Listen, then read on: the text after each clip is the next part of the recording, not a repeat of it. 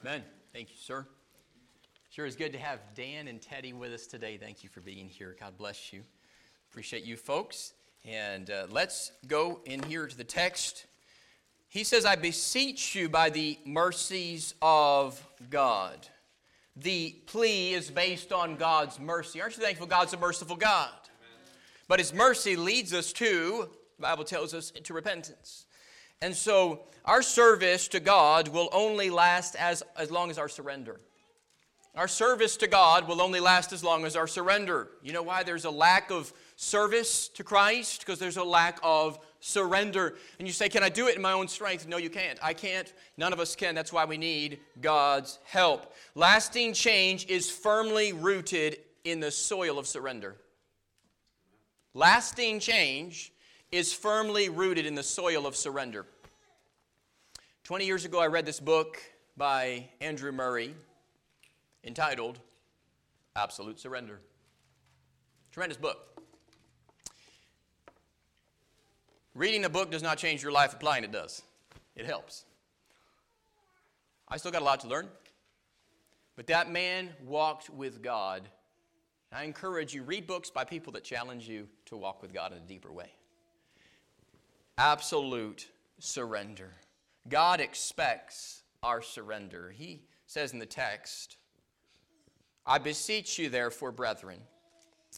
You say, well, He's speaking to the brethren. They're already saved. So they've done enough. They've asked Jesus to save them. They probably uh, go worship with the believers. Uh, they, they might uh, even talk about God every once in a while in the home. They might read their Bible every once in a while. But he says, No, he says, I beseech you, therefore, brethren, by the mercies of God, that you what? He says, present your bodies a living sacrifice. Man, a difficult request. Let's look this morning first at this personal request. It is a personal request. He says, I beseech you. He's not talking to the neighbor down the street. God's asking you and me to surrender. We each have a choice to make. The easiest thing to do is to live in our own comfort zone, is it not? To live in the comfort zone. What's your comfort zone? Do you know where your comfort zone is? We all have our comfort zone. That's as far as we want to reach. That's as far as the muscles have ever stretched. That's, as, that's, that's, that's our limit. That's my limit. I know my limitations. It's good to know your limitations, but sometimes you made those and God didn't make those. Aren't you thankful Moses knew his limitations, but still, after he messed up and God sent him on a 40 year little trip, he still came back and served God and did what was right? Aren't you thankful for that? He still led the people of God into the wilderness trusting in God. He got all the way to the edge of the promised land. He's about ready to go in. He flubs up and can't go in. You say, was it worth it for him? Yes. Absolute surrender. Absolute surrender is what led his life. He says, I beseech you, therefore. Look, the easiest thing to do is to just keep coasting, keep going the way uh, we naturally flow, things flow. Just, hey, stay with the flow. Stay with the flow. They say, he says, I'm requesting your engagement. My wife and I, on our way back, drove by a location. We were coming up the interstate, and I saw this uh, on the map, on my, on, my, on my map device. And uh, I saw there was a park. I said, Dear, that's the park we got engaged at. October 30th, 2015. It brought back fond memories, and we were telling the girls about the park. Now, we had about eight hours left to go that day to drive back here, so we didn't stop at the park.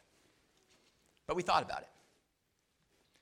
But that was a place of commitment, surrender.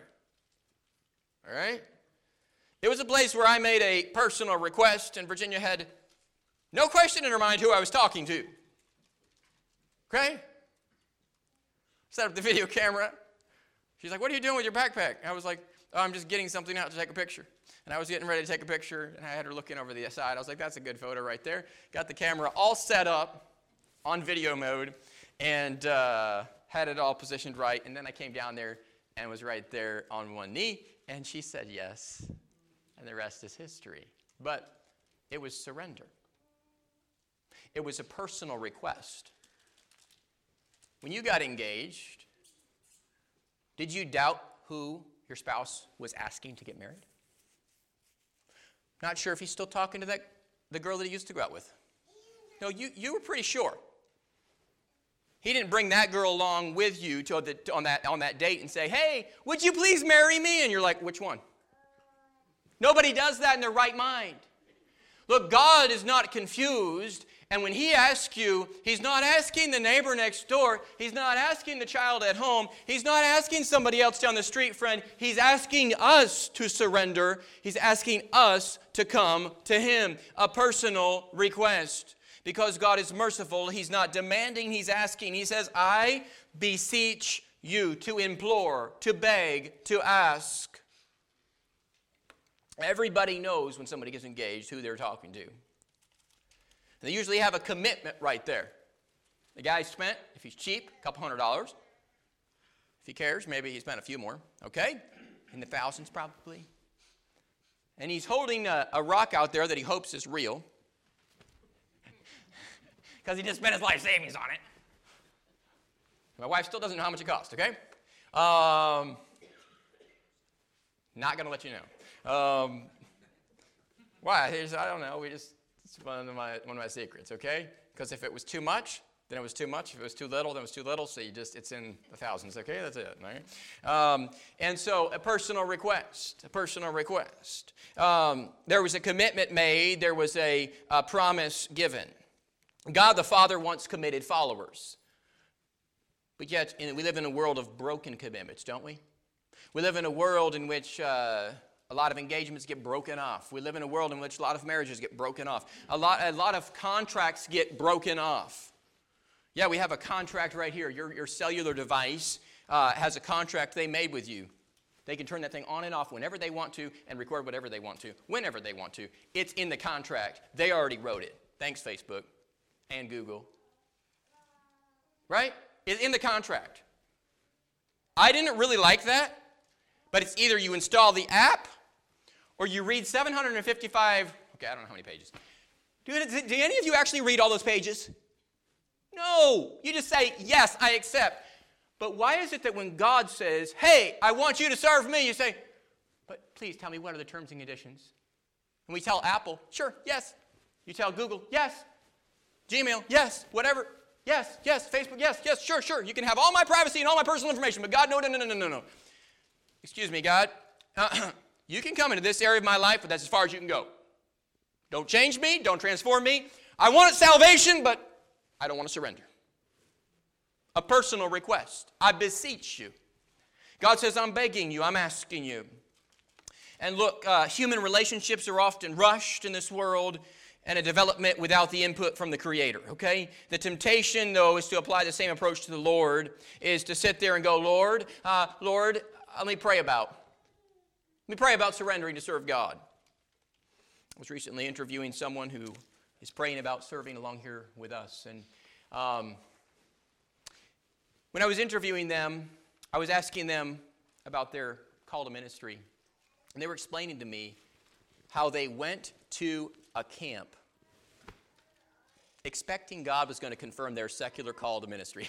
if you go to a Christian camp for a meeting and you expect God, he's like, I thought God was going to confirm my call to ministry. I mean, to, to the secular job. And you know what God confirmed? Call to ministry, all right? Because, by the way, God's always calling people in the ministry. Personal request. He said, I went there and I was just getting, you're going to seek God. And all of a sudden, as I was there, I thought God was going to want me to be a police officer, but you know what God wanted me to do? He wanted me to go to Bible college and train for the ministry. He said, That surprised me. Didn't surprise God, okay? Because that's what He desires, is that all men would serve Him. Let me pray about it. Uh, should I read my Bible? I'm not sure. Maybe God wants me to read His Word or not. Let me pray about if I should have a prayer time. Let me pray about it if I should take my children and talk to them about God during the day, or maybe I should wait a few more years to talk to them about God. By the way, I've been told that before. Me, we're going to pray. We're not sure if we should talk to our kids about God yet. Like, what do you want to be? 20 before we start talking about God? The world's talking about everything else under the sun, okay? They need to hear about the Lord and His Word. They need to re- hear, hear the Word of God read. Let me pray about, uh, should I go to church? Let me pray about it. I'm not sure. Absolute surrender. God says, no, I've already asked. I've already asked. Friend, we don't have to wait for a confirmation. The request is made directly to every lost soul to repent and for every repentant soul to surrender. God says, I'm asking you. Have you been listening to Jesus' request? He wants you. Just like the army request, right? We want you. God wants surrendered people. He says, I beseech you, I'm begging you, I'm asking you. My mom works as a, uh, she's busy this week. Warnock versus whoever uh, is running against him. By the way, if you think Warnock saved, you're. Anyways, that's a mess. But, anyways, mom, mom's in charge of the whole county running the polls, okay, for one whole county. You know the hardest part about that job? Getting some poll workers. They're paid well, they're compensated well. I mean, they're paid to just sit there and pass a little piece of paper to somebody, you know, and the, the machine counts or prints or what does whatever it does, okay? Tabulates. All right? They, they, all they got to do is a little tiny thing, and, and, and, it's hard to find people to do that. And she said, You know what? I'm having to kind of rush because we have this runoff between uh, these two guys, and, and uh, pray, that, pray that the one that seeks God, pray that the one that upholds the sanctity of life will get put in. Amen? That state is in trouble. But we live in a day in which, look, a personal request, see, the hardest part is getting people to come be a poll worker right now, trying to get people to come be the poll workers. It's a personal request, and she has to call and call and call people to get workers as she hires these workers for the polls. My friend, God is asking you, and the hard part about serving the Lord is sometimes we say, Well, God, how much are you going to pay me? He's going to pay you more than your secular job's going to pay you because the rewards in heaven. Some people aren't getting any rewards in heaven, but others are getting a lot because they didn't come for com- compensation on this earth. They're looking for compensation in heaven. Okay? The surrender. I beseech you, therefore, brethren. Look, we rush through life waiting for our dreams to come true, but our dreams are only found when we come down and we let down our wall and we listen to the Master's voice, and He's calling. He's saying to the sheep, Come follow me. Come to the fold. Come serve me. Come honor me, God says. Come follow me. It was a personal request. Jesus said to his disciples, Follow me. But Jesus, we're going to have to stop fishing. Yeah, come follow me. Come follow me, Jesus said. Was that not his personal request? Look, from my personal observation, the Calvary Road is a very lonely road. But my friend, it's the only way to get to know him better. You got to gotta get away from the other friends and you got to learn to rely upon Him. A personal request. Letter, or number two this morning, a special. I'm so, I was teaching downstairs this morning, and you're going through ABCs, and we learn our ABCs downstairs, and then we come up here and hear the Word of God and, and, and different preaching style, and it's great. Okay, secondly, this morning, a special requirement. He says, present your bodies. I beseech you, therefore, brethren, I'm begging you, I'm asking you imploring you based upon the mercy of God. Because God is merciful, He wants and He's being patient, but He's begging us to come. That ye, He says, present your bodies. What kind of a sacrifice?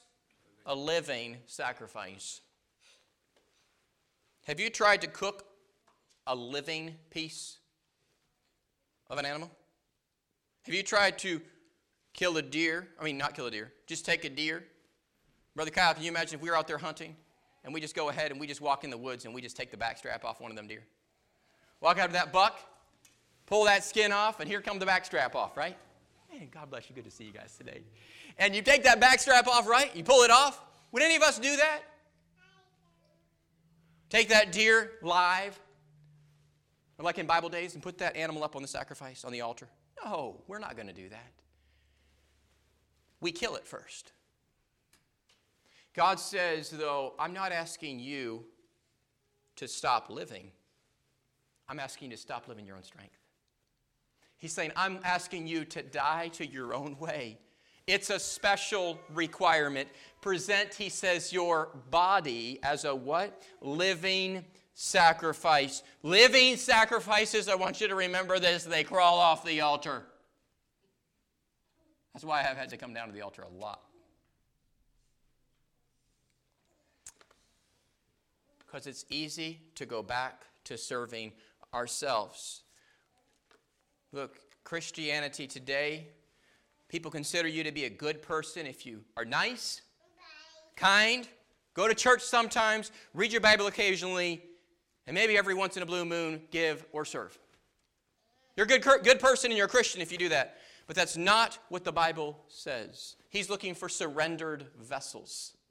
He's looking for absolute surrender. He's looking for a special requirement. He says to present your body, to present my body. It's to make it ready for presentation. God says, put some thought into it. Put some thought into it. Hey, he says, give some effort, some energy into this presentation. Lord, I'm gonna, I'm gonna give you my life, but you might mess it up, Lord. Didn't he create you and I? Didn't he fashion and make us? And we're like, hey, Lord, not my whole body.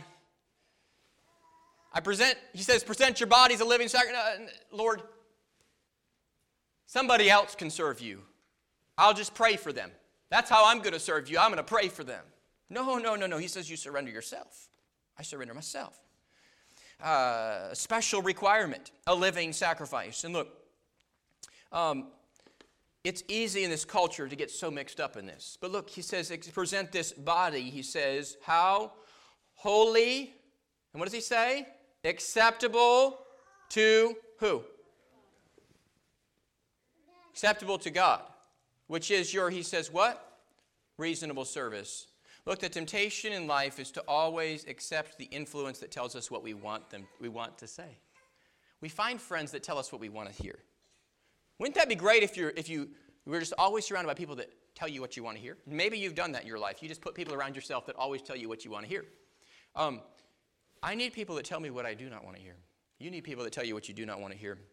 Often for me, that has been the preaching of the Word of God, hearing hearing a message I did not particularly like at the moment, but I need it. He says, present yourself in a holy manner. When you think of something that's holy, you think of something that's clean, something that's purified. By the way, that is why uh, I personally want us to lead and worship at our church in, a, in, a, in the most holy manner we can possibly do, okay?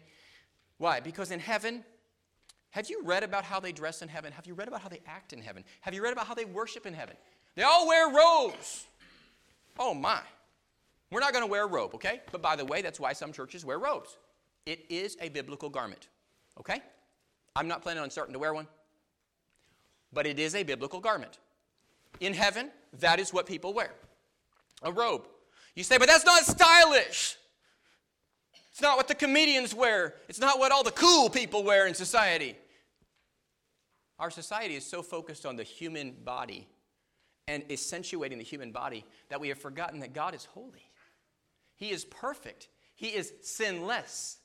He is, there is no evil, no contaminants within him. The attention's not on flesh, the attention's on glorifying God. And what are they going to stay? The angels are going to stay around and they're going to all eh, show off their different outfits. And no, no, no, they're going to be wearing the same color clothes, white robes. White robes are going to be given to them, the Bible says. They're going to be saying, Holy, holy, holy is the Lord God Almighty. You say, I don't think that's the way worship's going to be. That's how it is going to be in the Bible. That's how it's going to be in heaven. Worshiping and glorifying Him, the focus is on the Lord. He says to present our bodies a living sacrifice, holy, acceptable unto God. It's going to be a culture shock for many in heaven because God's going to do things in a very holy manner, a very sinless, a very perfect manner, a place where there is no darkness. There'll be no corner, there'll be no hidden place. And he says to present your body in a living sacrifice. I enjoy hanging out in places and, and being around folks who really put a lot of attention to detail. And we had a friend who graciously on our way back, they wanted to spend time with us, and for years they've helped support this ministry from afar. We owe them a debt of gratitude. And we went to pay them a visit and to thank them. And they said, Can we please put you up in a hotel? They had planned this in advance. Now, usually we stay in the lower end hotels, But you know, they put us up in a place I'd never stayed at, the Marriott. Tell you, that place was fancy. You walk in the door, you had a personal greeter. They were not dressed like they woke up by accident. The lady was dressed in a fine suit with a happy smile, a polite disposition. Good morning, good afternoon. I mean, so friendly, so kind. And you know they were acting the part because they had been trained to act the part. Go over, they see that everybody is just so attentive. And you walk in, and they insisted on us eating at the fancy restaurant. And goodness, the whole place was just fancy. Everything was done with excellence. You walk up to the food for breakfast. Oh, um, good morning. You know, you get greeted. And uh, so friendly, so kind. Can I make you? You go to the normal, normally when you go to a buffet, they're like, they're like hoping you don't come over and get the omelet. And I, was like so happy with everything on the buffet. And by the way, my wife and I would never have bought a buffet of that, of that caliber of price. I was like, good grief, man. Um, thank you, right? And you're going along, and you're like, I'm like, I love all this stuff. This is great. And, and I insisted on buying the cheaper thing on the menu. They're like, no, no, no, you got to get this. I'm like, whatever you say, okay? Um, and so you go along there, and you're like, wow. The lady says, could I make you an omelet? Could I make you anything? Would you like anything? And I didn't want anything else. I liked what was out. It was great. It looked so delicious. I'm like, if I have an omelet, I'm not going to be able to eat anything else and taste test everything else in here. There was a presentation. So I'm getting that.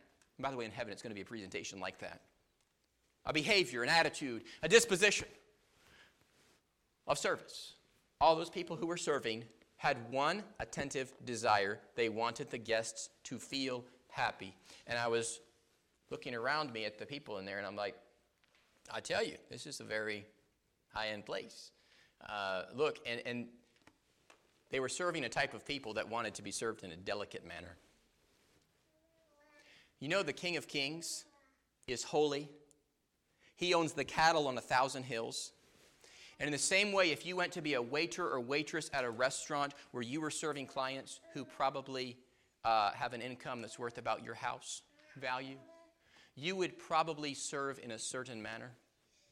In the same way, he's worthy of far greater adoration and service. He says, by the way, you come and you serve me. God says, you serve me like I'm worthy. We often when I think about serving around the church, like, I'm not sure I got time to serve Jesus. No, he says, man, you serve. Why? Because he's the King of Kings. He deserves everything. He deserves everything. He gave us life. How would you feel if your spouse was only half committed in marriage? What if they only came home when they felt like it? But isn't that how we treat God? Lord, I'll give you some of my time, but not all of it. I'll give you the leftovers, Lord. A living sacrifice involves death to self. But let me ask you a question When did you come in and die? At the funeral, when a loved one passes, we put their casket down front, and their body has been cremated or their body has been preserved and mummified. And have you ever been to a funeral where they got up and walked out? I haven't. They stay there wherever you put them. Their body stays there. Because why? Because they're dead. And God says, in the same way, I want you to be dead to your own way of living and live for Christ. And He's asking us to come to an absolute surrender, a special requirement. He says, present yourself in a holy, acceptable manner to God. A holy, acceptable manner to God. Uh, if you're in love with Jesus, you're going to have a lot of notable funerals. If you're in love with Jesus, you're going to have a lot of notable funerals. And by the way, funerals are a time of fellowship sometimes because you get to see people you've never seen before. And you know what? Just a side note when you and I surrender to God, God unites some people and brings things into your life and starts putting things together. And when there's an unsurrendered life, there's always broken relationships that, that exude from that. And usually many other are pulled away from the faith when there's a lack of brokenness. You might be sitting here today worried. If you surrender, God might mess up your plans. Didn't He create us? Every breath we have is from Him. He could stop that if He wanted. Uh, all of our interns, we have them read a book entitled Don't Waste Your Life. I was looking back through photos on my phone and saw that picture of the day I read that book. It was hunting season last year. I was up there waiting for a deer to come in and reading that book, Don't Waste Your Life. The book is just as true then as it was today. And look, if we don't waste our life, we live it for Christ. We live it for serving God. A wasted life is simply a life spent on an unsurrendered, unsurrendered to Christ. Holy, he says, and acceptable to God. We're too worried about what men say, what men, how men perceive us, and we've forgotten that God's opinion is the only opinion that will matter. And often we're, we're, we're bent on pursuing our own way. You say, man, I'm just going to try, I, I got to find my own way. My entire life was changed over 20 years ago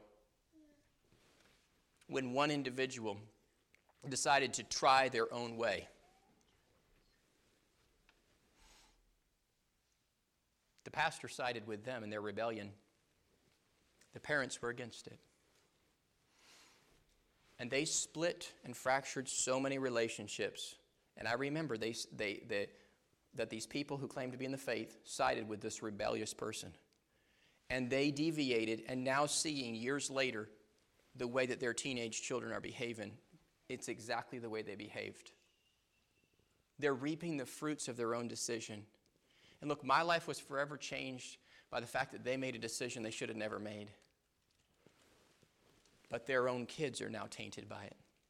And it's painful when I walk into a situation like that and I have to see men, all because of a lack of surrender. We went with the force that was the easiest force to go with. Now we wind up in this place. The absolute surrender. Oh, it was so difficult. It would have been so tough to trust God. Serving the devil is a whole lot tougher. You say, it was pretty close, still going to church. Yes, still going to church. But you know what? The Bible was never read in the home. Children were never taught to memorize the Word of God. Jesus was not put first. And my friend, the fruit will manifest itself. There's a special requirement. He says, holy and acceptable unto God. You say, no, every type of, every type of, everything's all the same. It's all the same. We're all the same. No, no, no. He says, I want you to surrender to me. He says, I'm holy. He says, Would you surrender? Don't we live in a nation filled of used clothing donations? I mean, we feel good as Americans, right? And look, some of the used clothes we donate are brand new. Okay, I get it. Not the ones I donate, but um, but we feel better as Americans because we donate these clothes, and sometimes they go to other parts of the world, and we get to help people with used clothing. But would you think about it for a minute? Imagine you're in a poor place in the world, and you have nothing. And you know some, you get this piece of clothing and a ripped up pair of jeans, and I'm just joking and exaggerating a little bit. But you get it and you say, wow, thank you for a ripped up pair of jeans, and probably they are appreciative. But you realize it actually costs more to ship that junk to them than it would be if we bought it for them brand new in their own country. But we feel better because we gave the leftovers, don't we, as Americans? And by the way, I think you should donate your clothes, okay? I'm not, I'm not against that. But I'm just saying, as Americans, we feel better as we gave our old clothes to some charity. And it, may, it soothes our conscience as Americans. And we're giving our, our leftovers. God wants our best. He wants your best. He doesn't just want our old worn out furniture. I'm going to give this and see what happens. No, no, no, no. God says, I want your best. I want your heart a special requirement. Present yourself, he says, acceptable, holy to God. In our book, Boots on the Ground, I hope you've been reading it. Last, uh, this, this, this last week, the 30th of, of November, there was a story in there of a woman from Finland. If you didn't read it, you ought to go back and read it. The woman was there, and the, the Russians were invading Finland. And 400, I believe it was, it was 400,000 people were evacuated from their homes. And they had to give up their homes. Well, the, the Finnish army came to her home and said, Ma'am, you have till tomorrow morning to completely evacuate your home. Take any of your belongings you want, you've got to go. we're going to burn your home to the ground because we don't want the Russians to use it for lodging. But the story goes on. That woman, that Finnish woman, took her belongings, loaded them on a sled. Think about it, it's the winter. She loads them on a sled, and when the Finnish army comes the next morning and her, her fellow countrymen show up at her house, they see the sled loaded with all her personal belongings. They walk in, the house is whitewashed, it's clean, perfectly scrubbed down. And there's matches and kindling right by the wood stove, and a note that says, I wanted to give my country my best. And she says that Finlands deserve the best. You will find matches and kindling to burn the home. I'm gone to my neighbors to gather a few things. She came back, and the soldiers are just like, Why, ma'am, why? My nation deserves my best. Look, none of us in our right mind, if you knew tomorrow that your entire home was going to be burned, would you go through and wash it? Would you scrub it? No, you'd be just like, man, I'm going to get my stuff out of here fast, pack it up, and go. They're going to burn it. What do we give God? We say, God, I might give you my life. What's left up? What's burned up? What's charred? What's kind of ruined? I've messed it up. I'll give it to you now. We give him the leftovers. God is not impressed by our leftovers. It would be like, look, we just uh, enjoyed, you all have been such a blessing uh, serving uh, Christian and Stephanie and taking them food. And imagine if, though, if before we went to their house, if we would have all just taken a, a spoonful out, helping for ourselves, and then gone and delivered it to them, right? Christian would have been like, he would have still eaten it, I know Christian. But he would have gone, man, why did they why did they not give me the rest, right? What did they do with that? Did right? That's what we do with the Lord. We say, Lord, I'll give you my life. Lord, I'll surrender to you. But Lord, let me take the first bite. First bite of dessert is the best, I understand. But God says, Look, I want you to give it all. Special requirement. What results from this surrender? There is a beautiful result. A complete renewal happens. Verse 2 he says surrender. And he says, by the way, this is just reasonable. You say, man, it sounds so odd. It's odd because nobody does it. Very few people surrender fully to serve Christ. But in verse 2, he says, Be not conformed to this world, but be ye, what does he say? Transformed by the renewing of your mind, that ye may prove what is that good and acceptable and perfect will of God. There is a complete renewal that results Man, I love it when things are restored and renewed. And um, unbiblical thought processes are one of our greatest weaknesses. I enjoy spending time with friends that I've known for years. It's a privilege to go back to Georgia and spend time with people I've known for some of them over 20 years. Church that I preached in 20 years ago. I mean, just being around people that you've, you've known and loved for 20 years. And I, I preached in a church I that I helped I got a privilege to just work alongside. I was about your age, Kamari, and the preacher needed help. Now, 17 years later, I get to go back in that building and preach. And see the same people that I served 17 years ago. Something you'll never get over with is seeing how God works. Look, God works in people's life. And to see the families and the children still in church. It was refreshing to see God continuing to work and revive and renew. It was refreshing to go back and see that. Look, unbiblical thought processes, though, are one of our greatest weaknesses. And uh, about 90% of the parenting advice that I hear from fellow parents, those who especially have teenagers, and I, I, is not from the Bible. I was, I was around a lot of it this week, and I'm like, that is not in the Bible. The opinions are, are completely from the world. It's exactly, you go to the world and you go ask somebody who does not know Christ the opinion on how to raise a child, and it's exactly the same opinion that a Christian's offering. I'm like, 90% of the time, it's opinions completely from the world. And then we wonder, we wonder, why Christian homes? Why is that? Maybe that's why 90% of the kids raised in Christian homes seem to completely abandon their faith. Remember the reading the book already gone, and I have all the all the uh, guys who come here and help. I have them read that. It's a book I've read. It helped me. Written by Ken Ham, who has the Ark Encounter. already gone. Why are the young people leaving the church? Uh, they're leaving the church because they're already gone. That's why. They're already gone. Their questions were not answered by the Word of God in, in the home. Could it be that the unbiblical philosophies have so filled our minds that we can't even think biblically? A complete renewal. We went to Mayfield Dairy, which is a company that I used to tour as a child or a teenager. It's in Athens, Tennessee. We took our girls there, and I was so excited about going there.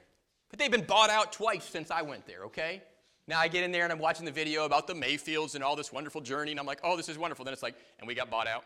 And then after you finish the video, the lady comes in and says, and we just got bought out again. And I'm like, okay, great. But they still have the Mayfield Dairy milk jug. You got to look it up. It's a yellow milk jug. Just kind of cool, iconic, embossed emblem on the side. Just a different type of milk jug. And there's some things that struck me as I went through and we toured the factory. I would love to have shown you photos, but the lady said I couldn't take photos, and I try to, when in Rome, do as the Romans do. So um, we were going through this tour, and I will never forget the smell of those plastic bottles being made. 450 degrees, they're squirting the plastic in there, creating these yellow bottles and coming out with these yellow milk jugs. And I'm thinking, and that's the carcinogens that we're about ready to put our milk all around. Hmm. Wonder why we have cancer uh, in America. That's the reason why, all this plastic. Okay, but anyways, I'm smelling that, and I said to my wife, I said, can you smell it? She says, no, can't smell it. Um, too much common manure. Um, and and so we're going through there, and you're touring the whole thing. The girls loved it. But you're seeing those bottles be made. And you're seeing how they cut off the edges, the excess, and if it's a little bit damaged, it gets thrown and put into a process and gets ground. And you know, sometimes in our life, if we don't surrender the process properly, God sometimes does some grinding. And He throws us in a bag and grinds us up again and puts us out again. And you say, Man, Lord, that was painful. He says, But I want to be formed in you. We're going through that process, and then we went through that stinky part of the building, and they said it smelled like buttermilk. So it smells like rotten milk, okay? She says, prepare yourselves for a smell. It's going to smell like buttermilk. I'm like, yeah, right. okay? And so you smell this milk that's being treated and all this stuff, all these chemicals going into it. It still says milk on the side, right? And uh, then it goes through. I'll never think of milk the same after having gone through there again, okay? And you come through the end, they squirt this milk through all these tubes, go to the other side of the road, and they're taking this big circle, circular machine and they're taking these bottles and putting them there and squirting the milk in, putting the cover on. You're watching the whole process happen. You're watching them put the labels on all the bottles. And I saw the label, kind of caught my eye, you know? Sometimes having over 20/20 vision helps you. You're looking out, you're like, great value. Thought this was Mayfield Dairy. I was like, oh, so you guys make for, May- for great value for Walmart. And they're like, she's like, yeah, but get this. They send us over their recipe and we make their milk.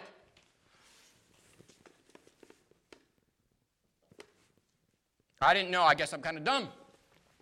There's a recipe for milk. It says milk on the side. It says milk, right? Go to Stewart's, it says milk. But it has a little different flavor because they put something in it. You just don't know what. That was revealing, enlightening, encouraging. Um, but look, it was identified by a process.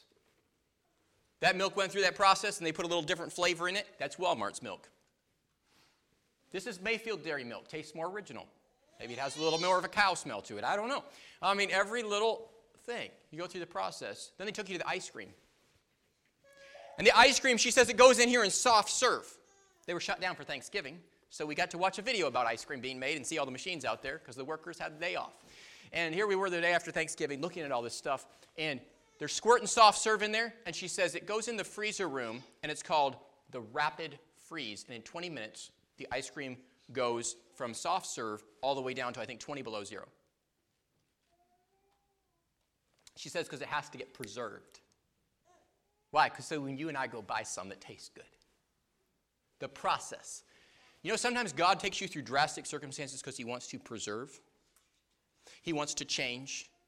He says, I want to renew you. Aren't you thankful when you go get ice cream? Unless it's been sitting in the car too long, it doesn't taste like milk, right?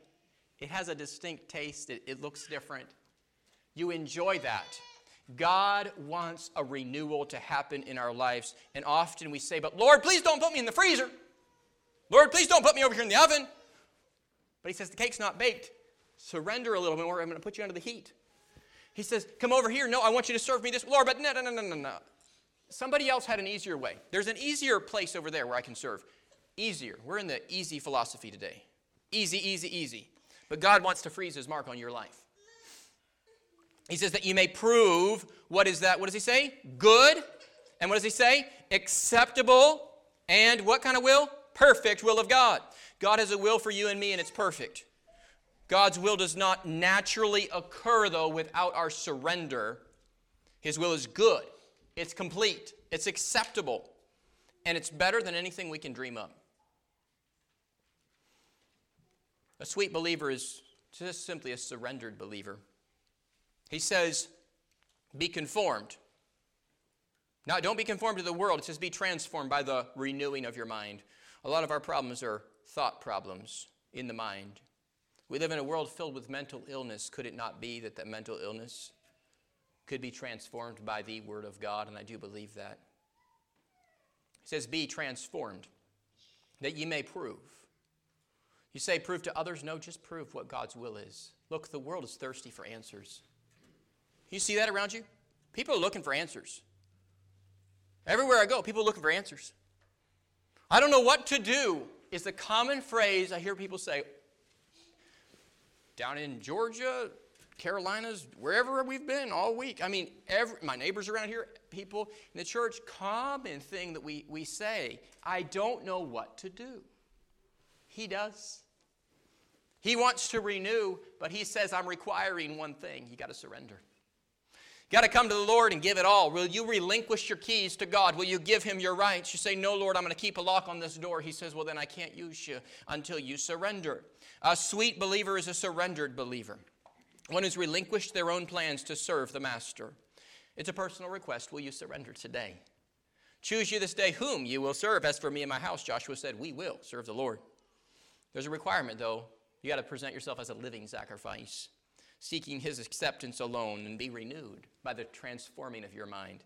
Look, it is not easy to walk with God, but it is easy to walk with God. When you and I come to a place where we die to our own agenda, there was one thing that was very important to me when we got home. We needed rest, but we also needed to make several events happen back to back to back to back. The church needed to get decorated yesterday. A lot of things had to happen. This week we had a tractor parade. The steeple started to leak. Saw that yesterday. There's a million things going on all at the same time. But this one thing if I desired. Daily devotions come first. Walk with God first. Church happens first. We didn't cancel church. We're still have church. Amen. This one thing. This, this is important. We're going to serve the Lord. Look, uh, you say, well, we could be too tired for the tractor parade. We could. Sure. We could be too tired. Maybe we should just cancel a few weeks of church. You know, everybody else does it for Christmas. They're going to cancel. No, we're going to keep it, okay? If you want to come, that'd be awesome, all right? I think it'd be great to have Christmas Day service uh, here in church, and we're doing it. Look, there's great times to surrender to serve Lord, but often our deepest surrender is just simply showing up. Uh, maybe, maybe, uh, maybe we ought to go a little deeper though. And like Jesus says in Matthew 11, "Come unto me, all ye that labor and are heavy laden." Matthew 11, 28. He says, "Come unto me, and you'll find rest." He invites us to come and to surrender to His yoke. The cure for stress is not found in just relieving our schedule of our personal requirements. There's a lot of things that that can't give this week. Okay, they got to happen. It's not, this cure for stress is not just relinquishing and getting rid of some of the things on your schedule. No, it's putting what's Christ centered first. And then what will make help that happen next? The kingdom of God first in our life every week. Then he says, all these other things will be added to you. God says, surrender to my plan. He says, I got a plan. It's a perfect plan. Look, the outlaw lifestyle looks fun in a movie, but it leads to a life of misery, running from problems. May we today say, Lord, I surrender all. All to Jesus I surrender. Be not conformed. Oh, everybody else, you say, but this is the common way to do it. The American dream has turned out to be a nightmare. Have you figured that out yet? People live their entire life grasping for something, hoping they'll have it. And they're, they'll be able to have it, and then they'll be able to live their dream life. In the process, though, they lose everything. They lose everything. They lose every relationship with God, every relationship with men, every relationship with the children is lost in a pursuit for personal ambition instead of the kingdom of God. Could it be that God's calling us to surrender? Lord, I surrender all. I want to serve you. I beseech you. He says, I'm not going to force you to come through the door. He says, I'm going to invite you. Would you come? And would you surrender, he says, by the mercies of God to God? Would you present yourself today fresh? Lord, whatever I've got left, maybe I've been doing my own thing for a long time. Lord, I surrender it to you. I surrender all to Jesus. You say, What's he going to ask you to do? I don't know. But he knows. He's a good master. Would you surrender to him? Let's bow for prayer. Let's stand together. With our heads bowed and eyes closed as we pray and seek the Lord, you might say, You know what? I don't know what I don't know if I could restart. There is always a chance with the Lord. Moses made such a horrible mistake that he was on the desert for 40 years because of murdering a man. He really messed up, but God still used him. Whatever you've got going on in your life, don't focus on your failure.